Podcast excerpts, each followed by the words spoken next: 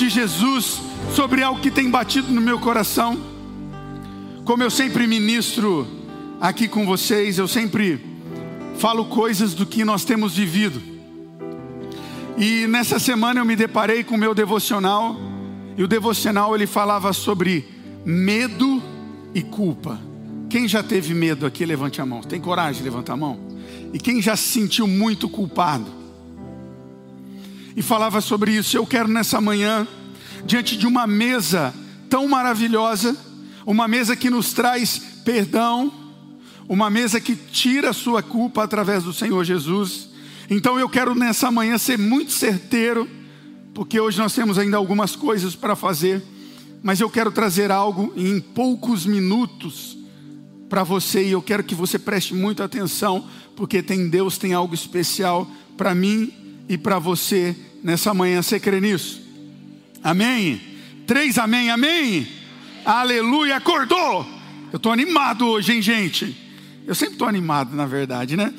Romano é muito animado, às vezes até. Abra comigo Romanos capítulo 5 e verso 18. Enquanto você abra, abre a sua palavra, nós vamos colocar aqui no telão. É, é, todos já sabem, provavelmente viu é, ou na, na internet ou em algum jornal, que a partir de segunda-feira nós teremos um novo toque de recolher aqui na cidade. Então, das sete da noite até as cinco da manhã, não está proibido pelo decreto municipal que funcione alguma coisa. Então, na terça-feira, nós temos o nosso culto presencial aqui às 20 horas. E não dá para fazer também às seis da tarde, porque a maioria de nós trabalhamos nesse horário. Então nós vamos fazer nosso culto online a partir desta terça-feira, tá bom? Através do Instagram da igreja. Sempre às 20 horas. Então nós teremos uma palavra de Deus para você. Nós teremos orações específicas, além de um louvor que eu creio que ele vai curar e vai te tocar, tá bom? Então no Instagram da igreja Casa Viva Online. O que, que eu quero te falar? Vai lá, faz o seu pedido de oração, tá bom? Compartilhe algo que Deus tem feito com você. A Camila sempre nos ajuda anotando tudo isso, tá bom? Então vai ser um tempo maravilhoso. A última coisa antes de nós lermos é. Quem está sentindo frio nesse mês? Está frio ou não está, gente? Sim ou não? Tem muita gente que precisa de agasalho e não tem. E eu sei que você tem agasalho lá no seu guarda-roupa e agasalho no armário, ele não, não acaba com o frio de ninguém. Tá bom? Então, nós estamos fazendo. Aleluia, mudou a minha voz aqui, seu Marcos. Nós estamos fazendo é, uma campanha do agasalho aqui na igreja, tá bom? Encabeçada pelo ministério que não tem nome ainda. Tem que ser sincero, irmãos. O ministério não tem nome ainda. Se tiver um nome de Deus aí, uma inspiração. Mas a Elisa é, e o Fê tem encabeçado isso. Então nós teremos uma caixa para que você possa deixar é, o seu agasalho, o seu cobertor, a partir do próximo domingo, ali na porta, tá bom? Então faça isso. Nós teremos também mais dois lugares que nós vamos é, ter como ponto de entrega. Um vai ser na Nihon. Já tínhamos conversado ou você está tendo uma revelação agora? Porque às vezes eu penso e esqueço de compartilhar. E a outra na Mix, tá bom? Na Mix. Eles vão nos ajudar com isso, porque o intuito é no final do mês, na verdade, na metade do mês de julho, a gente já começar a fazer essas entregas para as pessoas que precisam, tanto morador de rua, nós temos aqui nessa rua mesmo. É, um lar de velhinhos que a gente tem tentado abençoar, então vai ser um lugar também de entrega, tá bom? Então vamos ler Romanos capítulo 5, verso 18, diz assim: É verdade que só um pecado de Adão trouxe condenação a todos, mas um só ato de justiça de Cristo removeu a culpa e trouxe vida a todos. Feche seus olhos, Pai. Obrigado por estarmos aqui. Fala conosco nessa manhã, nesses minutos que nós temos, que estejamos com o coração aberto, com os ouvidos atentos para ouvir a tua voz e que eu possa ser um instrumento teu, em nome de Jesus. Nessa manhã, quero falar um pouquinho com você sobre medo e culpa na verdade, essas duas coisas, elas caminham extremamente juntas e não é algo cristão. Porque às vezes eu e você pensamos que culpa é específico para crente, que se sente culpado quando falha, que se sente culpado porque alguém colocou uma exigência em você e você não conseguiu atingir, mas a culpa ela não é apenas de um cristão. Pelo contrário, é a maioria que sabe que eu estou me formando agora em psicanálise e Freud, alguém, um ateu, ele fala muito sobre a culpa. Porque uma criança, quando ela está se formando, a maior expectativa dela é fazer com que os seus pais se orgulhem e ama ela. O objetivo de desejo de uma criança são os pais. Se é o menino, é a mãe, e se é a menina, é o pai, até uma certa parte da infância. Então eles se sentem culpados e frustrados quando eles veem por algum motivo eles não conseguem atingir o padrão que o pai ou a mãe colocou para ele, para que então ele se torne aquele filho perfeito. E eu e você somos especialistas em nos sentirmos culpados. Eu me lembro quando adolescente eu servi numa igreja, eu me converti aos 11 anos e eu servi numa igreja extremamente rigorosa, onde a doutrina ela era a doutrina é, quando eu falo de doutrina, é doutrina da igreja, não doutrina bíblia, bíblica, ela era extremamente rígida e eu então não podia usar bermuda, eu não podia jogar bola. Me converti aos 11 anos e com os 11 anos eu jogava no dente de leite do Guarani. O meu maior sonho, Bugrão errou, ganhar um monte, aleluias. Eu não podia deixar de celebrar isso, para a glória de Deus, aleluias. Eu, então, um garoto, pré-adolescente de 11 para 12 anos, que o meu sonho era jogar futebol e ainda estava no time do meu coração, mas eu aceito a Jesus numa igreja onde não podia jogar futebol uma igreja aonde não podia usar bermuda, e por algum tempo eu ia na igreja e usava bermuda, ou senão eu usava bermuda para dormir. E eu me lembro um dia que um presbítero chegou lá na minha casa e eu estava deitado na sala de bermuda e ele me viu de bermuda. Eu nunca me senti tão culpado como aquele dia, com medo, medo de um padrão que alguém havia criado para mim e eu então frustrado porque não conseguia atingir aquele padrão, colocava uma culpa gigantesca em mim, falando, cara, você não consegue deixar de usar bermuda, você não consegue de amar jogar futebol. Então, aquela culpa era uma mala gigantesca que um menino de 12 anos havia tinha que carregar. Você já se sentiu culpado assim? Sim ou não? Sim. Eu me senti muito culpado. E essa culpa só me afastava da presença de Jesus. Essa culpa cada vez mais me afastava de ter um relacionamento vivo com Jesus. Isso não é algo, como eu falei, evangélico, mas a Bíblia ela trata muito bem isso no início, no princípio. Diz a palavra em Gênesis no capítulo 1 que Deus ele começa a criar as coisas com perfeição. Ele diz: haja luz e houve luz. A separação entre luz e as trevas.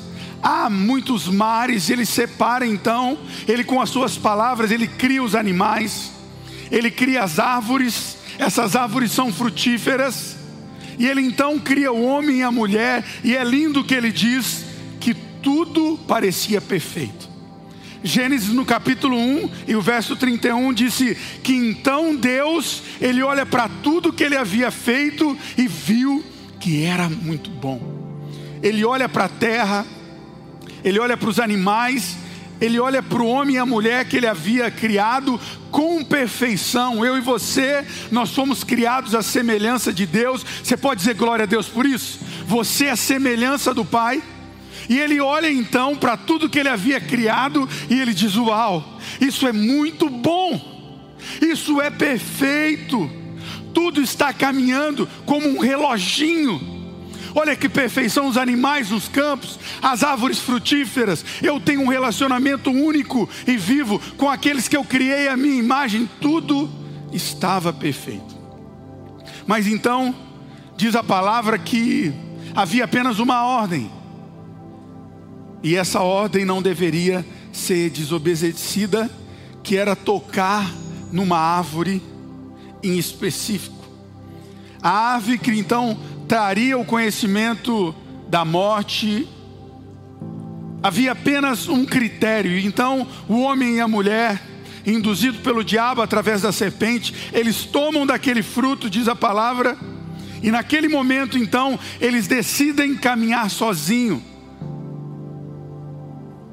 E ele tinha Adão e Eva tinham um relacionamento tão lindo com Deus, eles eram os únicos que poderiam falar com Deus face a face.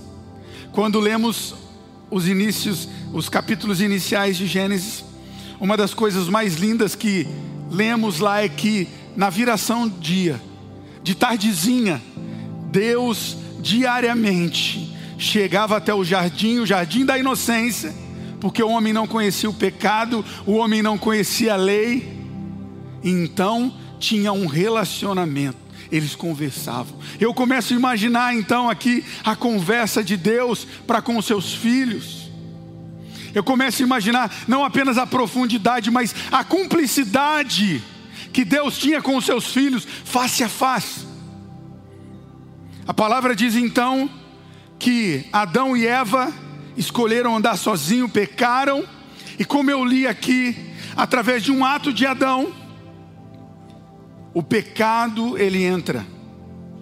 Então, junto com o pecado, entendemos que o medo começa a restaurar na humanidade, começa a se instaurar na humanidade. A vergonha, a culpa. Gênesis capítulo 3, verso 9 e 10, diz que o Senhor Deus chamou o homem e perguntou: Adão, aonde você está? E ele respondeu: Ouvi que estava andando aqui no jardim e me escondi, eu tive medo, eu tive vergonha porque eu estava nu. Então, algo que ele não tinha vergonha antes de caminhar nu perto do Senhor, um ato de pecado torna isso visível e ele começa então se encher de folhas se encher de aparatos para poder encontrar com Jesus, e é sobre isso que eu quero falar com você nessa manhã.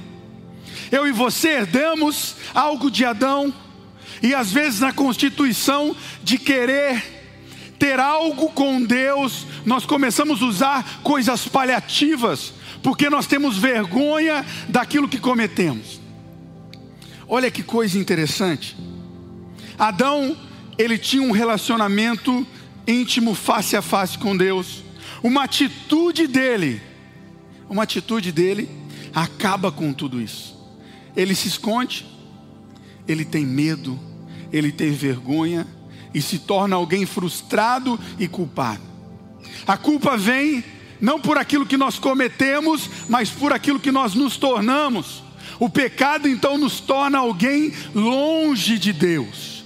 O pecado te torna, me torna, tornou Adão então alguém que diante de Deus já não havia mais aquela perfeição. E é interessante que Adão então tenta dar um jeitinho, dar um jeitinho, e a partir disso então, o homem e a religião começa a dar um jeitinho para se aproximar de Deus.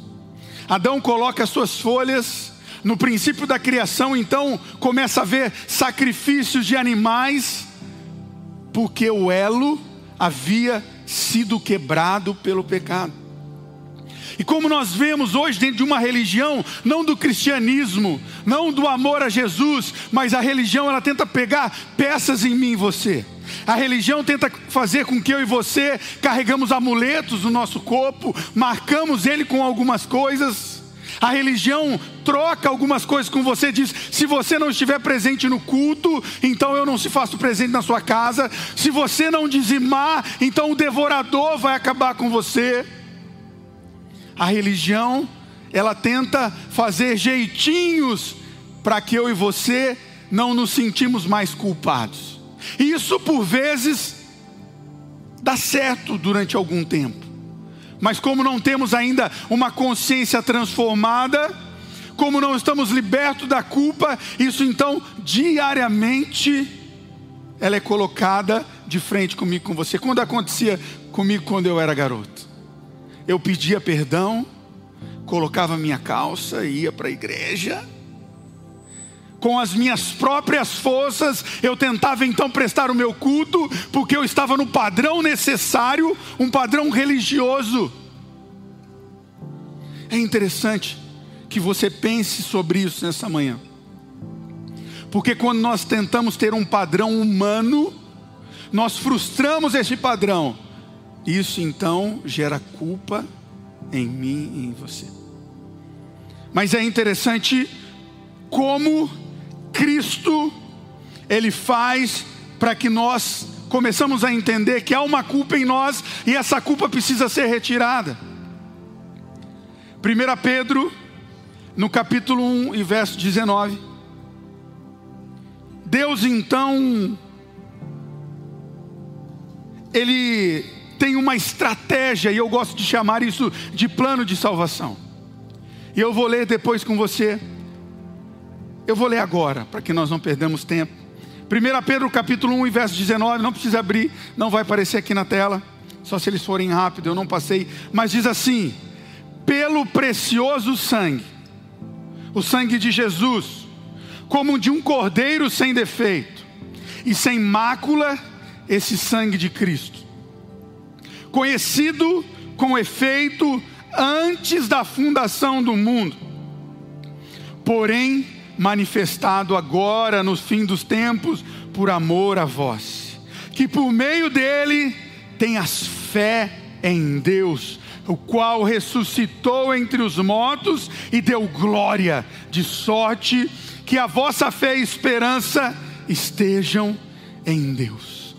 Então, há um plano de salvação, um plano de salvação que ele foi criado antes do pecado. E eu gosto de imaginar, eu sou alguém criativo e eu quero que você imagine comigo.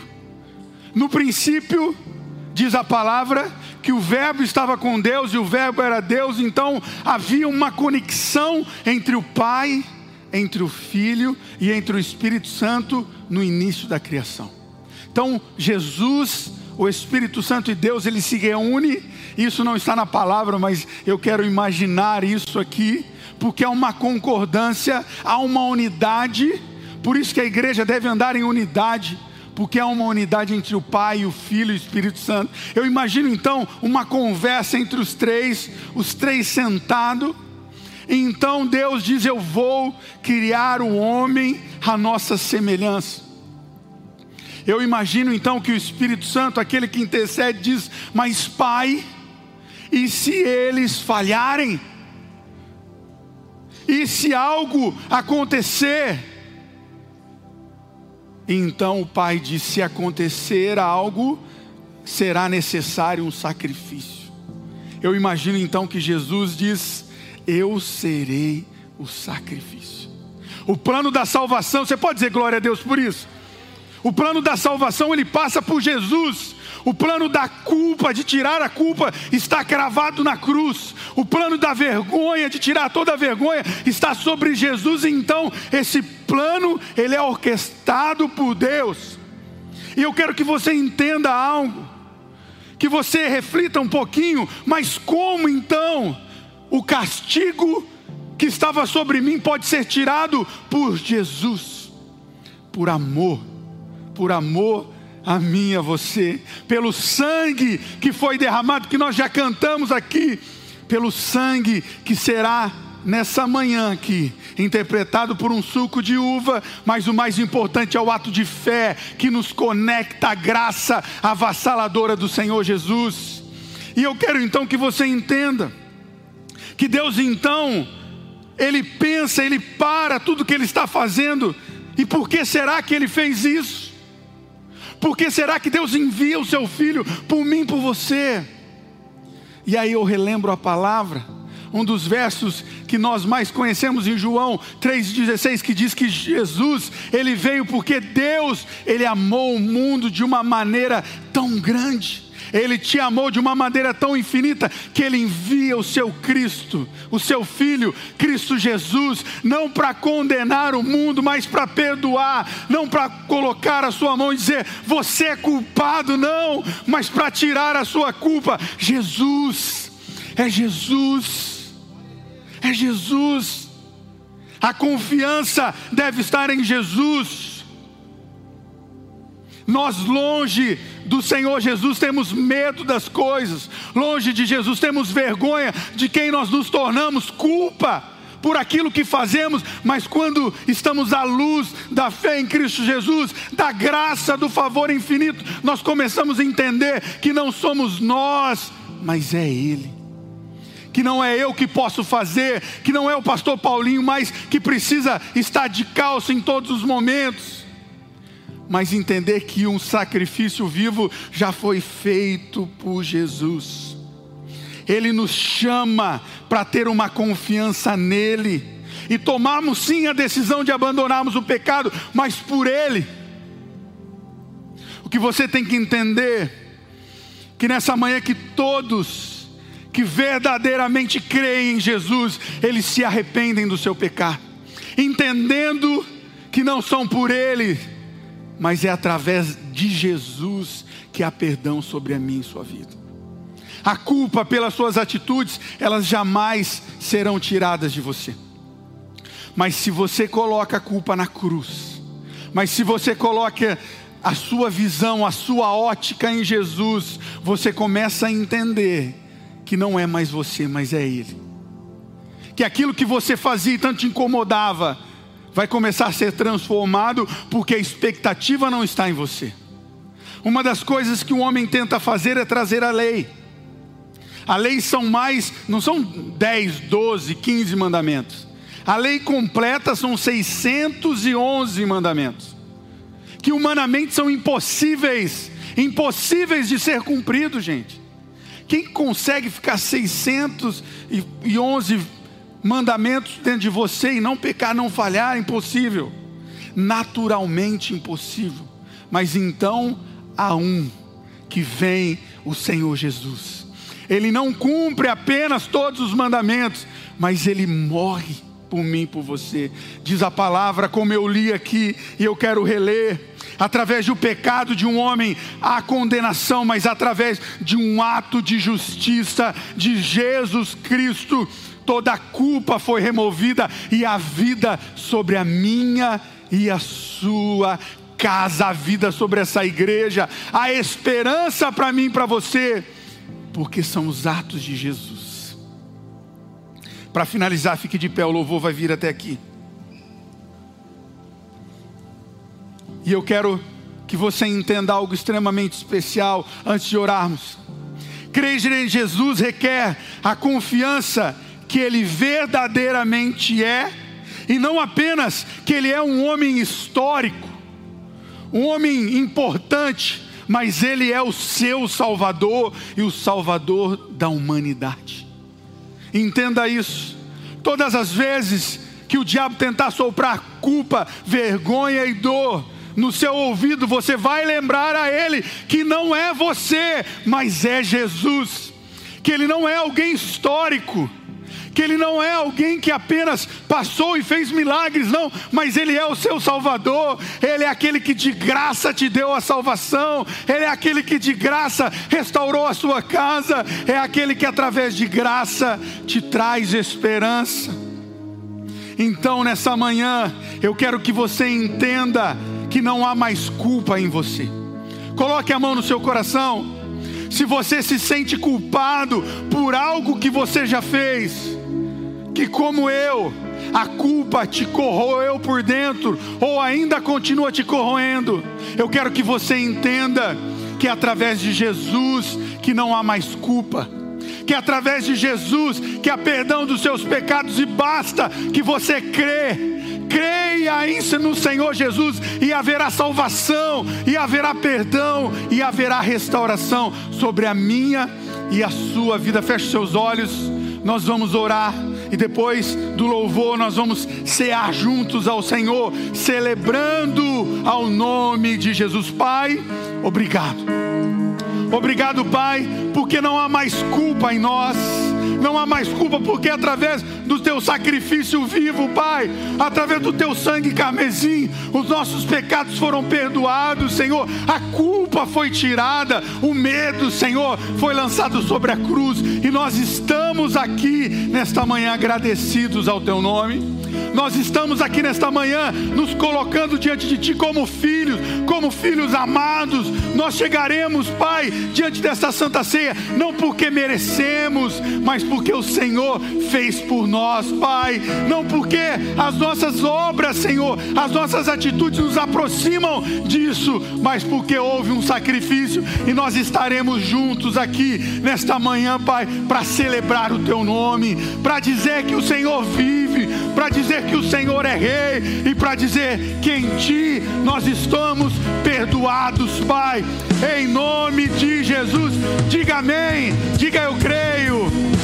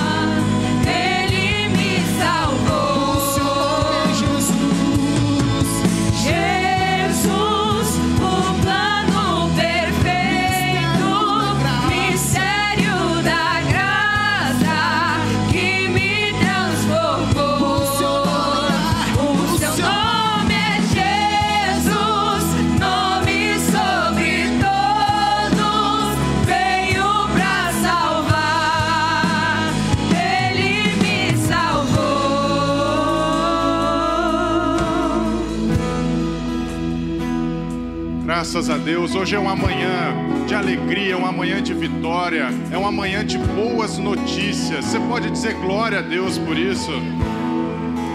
Se você prestou atenção no culto hoje, você entendeu que você é livre, você entendeu que você foi perdoado, você entendeu que não existe mais nenhuma acusação contra você, que não existe mais nenhuma condenação contra a sua vida, e você pode dizer: Eu sou livre, eu fui reconciliado com Cristo, eu fui aceito por Cristo, eu fui feito nova criatura, e hoje eu estou nas palmas das mãos do meu Jesus. Você pode dizer glória a Deus por isso, você pode dizer aleluia por isso. Hoje nós vamos tomar a ceia a ceia do Senhor. E é importante que você entenda o que você vai fazer, é importante que você entenda o, o porquê vai fazer isso. Então, se há alguém aqui que não pegou o cálice, não pegou o pãozinho, tem gente que está ali na entrada que pode distribuir para você. Você não deixa de participar da ceia, tá bom? Existem, se você não faz parte dessa igreja, se você faz parte de outra igreja, mas congrega numa igreja evangélica, você é bem-vindo para tomar a ceia aqui também. Existem lugares que têm algumas regras que dizem assim: você só vai tomar a ceia se tiver acima de 15 anos ou acima de X anos. Existem alguns lugares que diz você precisa ser batizado antes. O que a palavra diz não diz uma data, ela não diz uma idade, ela não diz que você tem ou não que ser batizado. O que a palavra do Senhor nos diz é que nós vamos tomar a ceia do Senhor discernindo o corpo de Cristo. Discernindo o corpo, você faz parte de um corpo de Cristo esse corpo que é a igreja eterna, a igreja que Deus preparou. Deus preparou uma igreja que não é, não tem uma placa, uma igreja que não tem uma data de fundação, mas é uma igreja que foi constituída, foi planejada por Deus desde a eternidade e que ela é imparável, ela é, ela é indestrutível. Essa igreja que vai ser arrebatada por Jesus, é ela que vai para a eternidade. Você faz parte dessa igreja, então você faz, você vai cear por isso. Você agora vai tomar nas suas mãos os elementos, o, o, suco de uva que representa o sangue de Jesus e o pão que representa o corpo de Jesus. O que a palavra nos diz é lá no 1 Coríntios, capítulo 11, verso, verso 23, diz o seguinte: Pois eu lhes transmiti aquilo que recebi do Senhor. Na noite em que o Senhor Jesus foi traído, ele tomou o pão, agradeceu a Deus, partiu e disse: Esse é o meu corpo que é entregue por vocês. Fazer isso em memória de mim. Da mesma forma, depois da ceia, tomou o cálice e disse: Esse cálice é a nova aliança, confirmada com meu sangue. Façam isso em memória de mim, sempre que o beberem. Sempre que o façam isso em memória de mim. A ceia é uma oportunidade para você lembrar de exercer a sua gratidão, de dizer, Senhor, Senhor, obrigado porque eu fui perdoado. Obrigado porque eu sou aceito por Deus. Obrigado porque Deus, quando olha para mim, não vê os meus defeitos, não vê as minhas culpas. Deus, quando olha para mim, vê Jesus Cristo, que foi morto e ressuscitou para que eu agora tivesse na presença de Deus. Você sabe então que você foi perdoado, que não há nenhuma acusação. Você sabe que aquilo que foi sobre o corpo de Cristo, todo o castigo que foi sobre o corpo de Cristo é hoje virtude e bênção para a sua vida. Essa é a maravilha da ceia, quando você entende que esse pãozinho que você está segurando, ele representa o corpo de Cristo. Quando você come esse corpo de Cristo, você vai receber no seu corpo a virtude do corpo dele. A palavra nos diz que sobre ele foram as nossas iniquidades, sobre ele foram as nossas enfermidades. Significa que se você hoje está sofrendo com alguma enfermidade, quando você come essa, você participa da ceia, você pode dizer: Eu sou curado, porque eu recebo no meu corpo a cura de Deus, a cura de Cristo no meu corpo. Você vai poder dizer o seguinte: toda vez, toda vez que uma nova enfermidade sobrevier, que você fica com medo de alguma coisa, você vai poder bater no seu peito e dizer assim: Eu vou fazer isso em memória de Cristo. Eu vou fazer isso porque eu lembro que o que Ele fez para mim há dois mil anos tem poder e tem eficácia para mim na minha vida hoje. Você vai fazer isso em memória de Cristo. Por isso, feche os seus olhos, pegue, pegue o seu pão na, nas suas mãos. Vamos orar ao Senhor. Pai amado, nós queremos agora declarar e, e santificar esses elementos a Ti. Queremos santificar esse pão e esse cálice, porque reconhecemos que ele representa o corpo de Cristo, o cálice representa o sangue de Cristo, e nesses elementos nós podemos saber que somos curados, nós podemos saber que somos parte de um único corpo, uma única igreja eterna, uma igreja perfeita, sem mancha, sem mácula, e é aperfeiçoada no sangue de Jesus Cristo. Nós queremos te agradecer por fazermos parte dessa igreja, queremos agradecer por termos toda a virtude de Cristo no nosso corpo, todo perdão de Cristo na nossa vida, toda aceitação, meu Deus, toda condenação que já foi derrotada. Queremos te bendizer e te agradecer por isso, em nome de Jesus. Amém. Amém. Você pode comer o pão.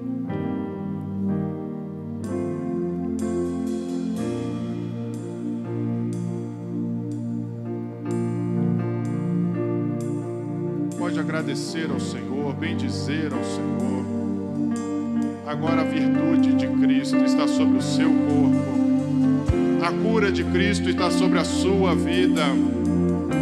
O corpo de Cristo, você faz parte desse corpo, você faz parte, ninguém pode tirar isso, já faz parte da sua vida, ninguém vai tirar isso de você. Semelhantemente, ele pegou o cálice esse cálice que representa o sangue de Jesus. E este sangue ele te trouxe perdão, este sangue te trouxe aceitação, este sangue te fez aceito, e a culpa agora já não faz parte mais da sua vida, e toda vez que o adversário tentar colocar na sua cabeça, mas você errou de novo, você vai fazer o seguinte em memória de Cristo. Eu vou lembrar que eu já fui perdoado. Eu vou lembrar que não há acusação sobre a minha vida, que não há condenação sobre a minha vida, porque o sangue de Jesus já lavou os meus pecados, aqueles que eu já cometi, aqueles que eu vou cometer. O sangue de Jesus, ele é poderoso para te libertar e retirar toda a acusação da sua vida pode agora fechar os seus olhos e toma ah, esse cálice, toma agora esse cálice na presença do Senhor.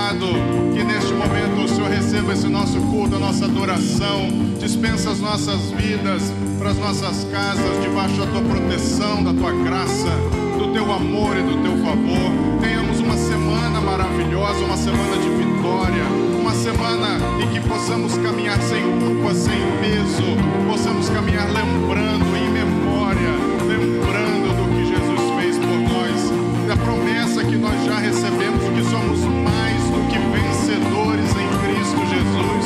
Possamos sair e vencer esta semana, amor de Deus, nosso eterno Pai, a graça maravilhosa de Jesus Cristo e a companhia maravilhosa do Espírito Santo seja com todo o povo do Senhor, agora e para todo sempre.